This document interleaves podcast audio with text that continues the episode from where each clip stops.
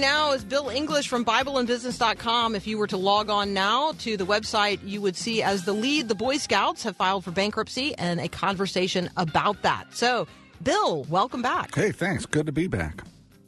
So, um, the Boy Scouts of America, this is all over the news. They have filed for Chapter 11 bankruptcy protection. Yes. Um, they say that it's a result of the mountain of sexual abuse cases brought against them. Yes. Uh, and they filed in the District Court of Delaware. Talk about the objectives. What are they trying to achieve? What is their stated purpose uh, in filing for bankruptcy protection? Yeah, the Boy Scouts of America are trying to achieve two things by filing uh, this uh, action in federal court. First of all, to achieve equ- what they call equitable compensation for the victims of sexual abuse who were harmed during their time in scouting. And then the and by and they're going to do that by setting up a trust fund that will adequately, uh, at least in their view, adequately compensate the victims of sexual abuse that occurred while they were scouting. Uh, and then, secondly, they want to continue to carry on the mission of scouting for years to come for millions, maybe tens of millions of, of kids in the future. They don't want to see that end, and they want to keep that going. And so, in order to uh, achieve both of these ends, they have chosen bankruptcy as the route uh, to go. It's a Chapter 11 bankruptcy, uh, which means that they are simply uh, reorganizing their debts and they are not walking away from any of them. And the reorganization includes the request to the judge to create a trust fund for those who have been harmed uh, in scouting in years past.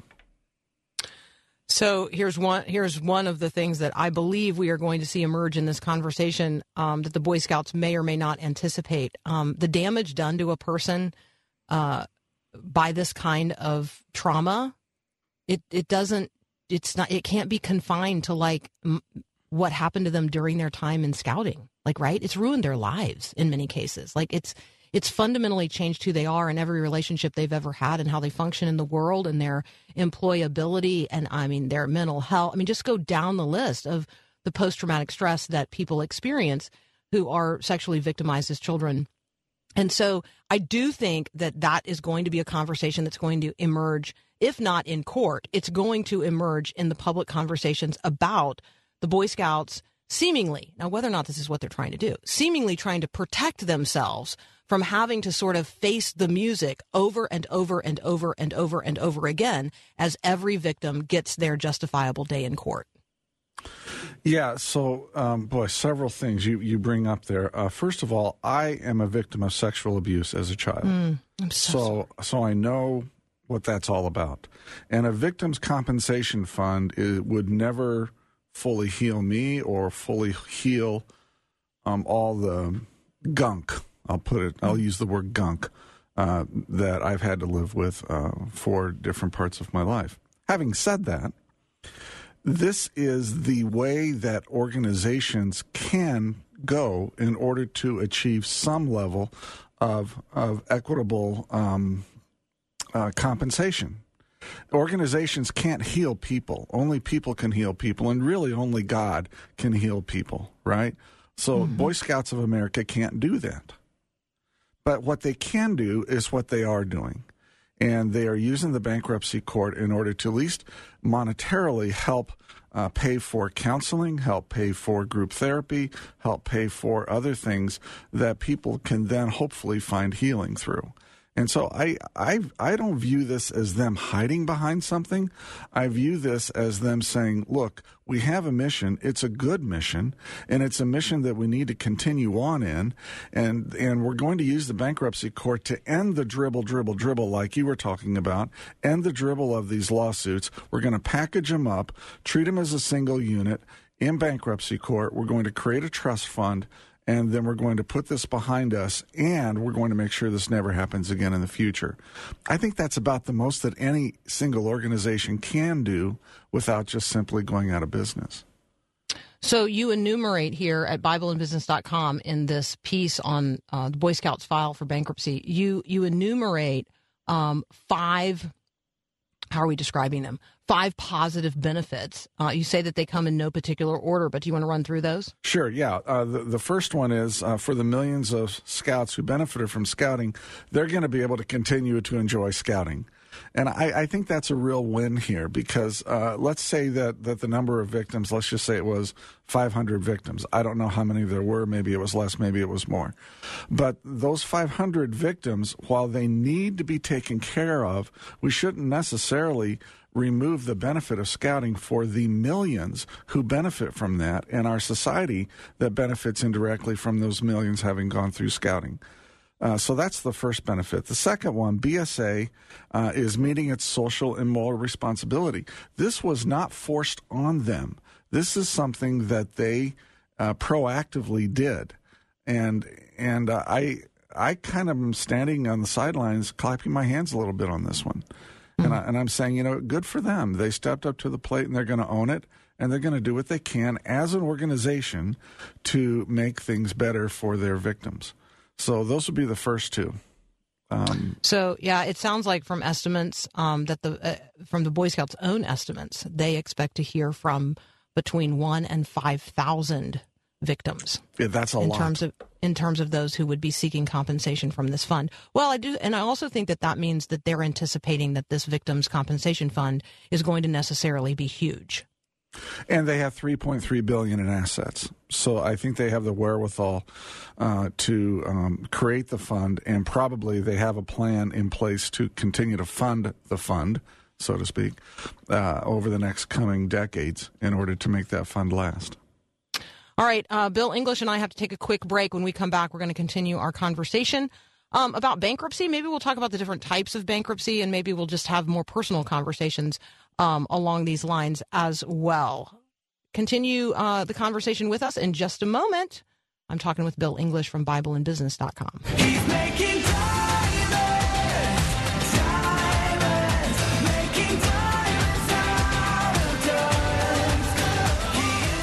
Continuing my conversation with Bill English from BibleandBusiness.com, we're going to pivot from the piece that you can find there, which is entitled Boy Scouts File Bankruptcy. If you want to read the rest of that, please do so at BibleandBusiness.com. And, and, and Bill, I, I just want to pivot this other piece because I think that when we start talking about bankruptcy, and we've already said that the type of bankruptcy protection into which the Boy Scouts of America have entered is Chapter 11, but there are other chapters in terms of bankruptcy. So, talk about the types of bankruptcy filings. Sure, yeah. First of all, the word chapter just refers to the different chapters in the overall U.S. federal code that deals with bankruptcy.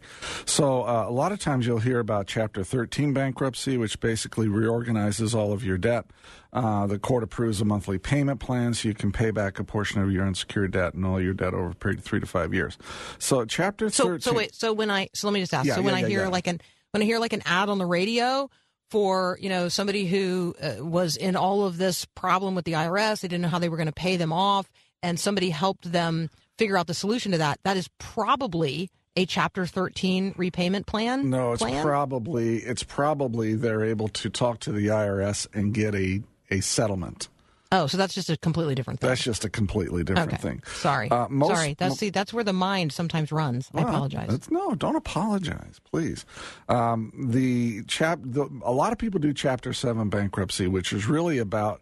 Uh, and it's the most common type of bankruptcy for individuals. It's really known as a liquidation or straight bankruptcy. You go to the court, you say, Here's my income, here's all my debts. I can't even make the payments on my debts. I need to declare bankruptcy. In most states, the court will decide if they will grant you bankruptcy or not. But in most states, they will uh, not take your house, your car, or your retirement accounts.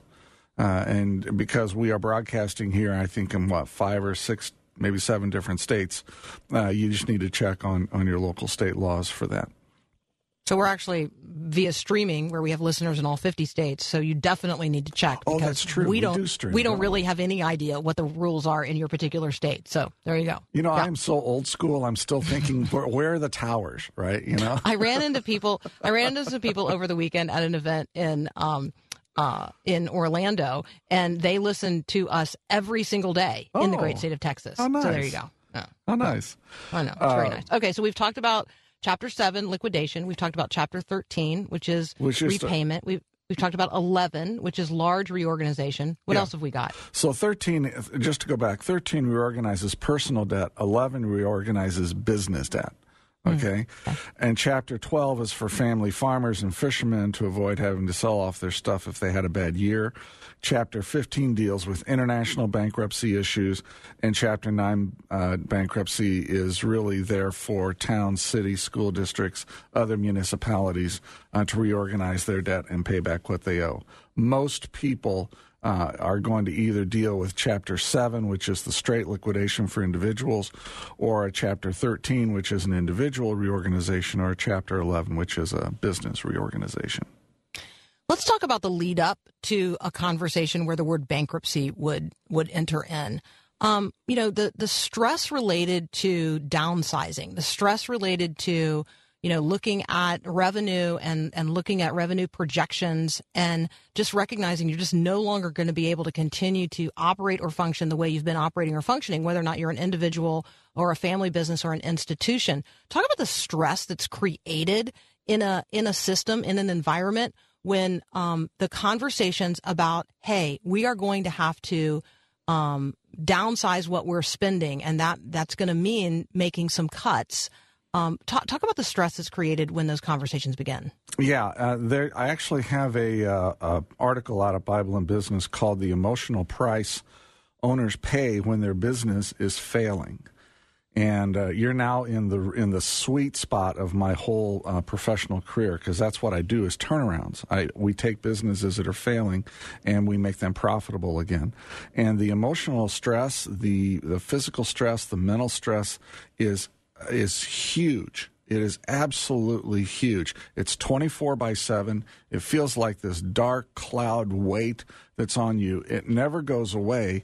And yet, owners rarely let you know about it because they have to put on uh, some semblance of a veneer that everything's okay for their employees, for the people at church, uh, for their family, uh, because to, to tell the truth would mean that they probably would lose their business and then they would lose their source of income, their livelihood, their prestige, their you know everything that's wrapped up in that. And you know what that is because your husband's a small business owner.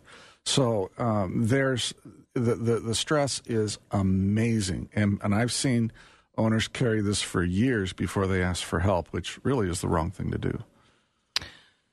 All right, so let me just encourage you. That particular article, um, you can, if you just Google the emotional price uh, and business, the words emotional price and the words business failing. This is the article that Google will send you, and it is at BibleandBusiness.com. It's actually from um, December of 2016. Mm-hmm. So let me just encourage you if you are uh, facing this conversation at any level in, yes. in your family business, in your church, um, maybe you've got a local college or university that is having just conversations about um, some sort of economic stress related to wow, there's just a lot going on in all of these environments right now. Um, and and certainly if you if you've got a business that where the conversations have started about you know belt tightening or the conversations have started about um, downsizing, these are um, these are really important conversations to have about what's going on emotionally with each and every one of us in the midst of um, of those conversations. So before we get to the word bankruptcy, right, there's a lot of emotional stress uh, before we arrive at the place where we can say that word and enter into those proceedings.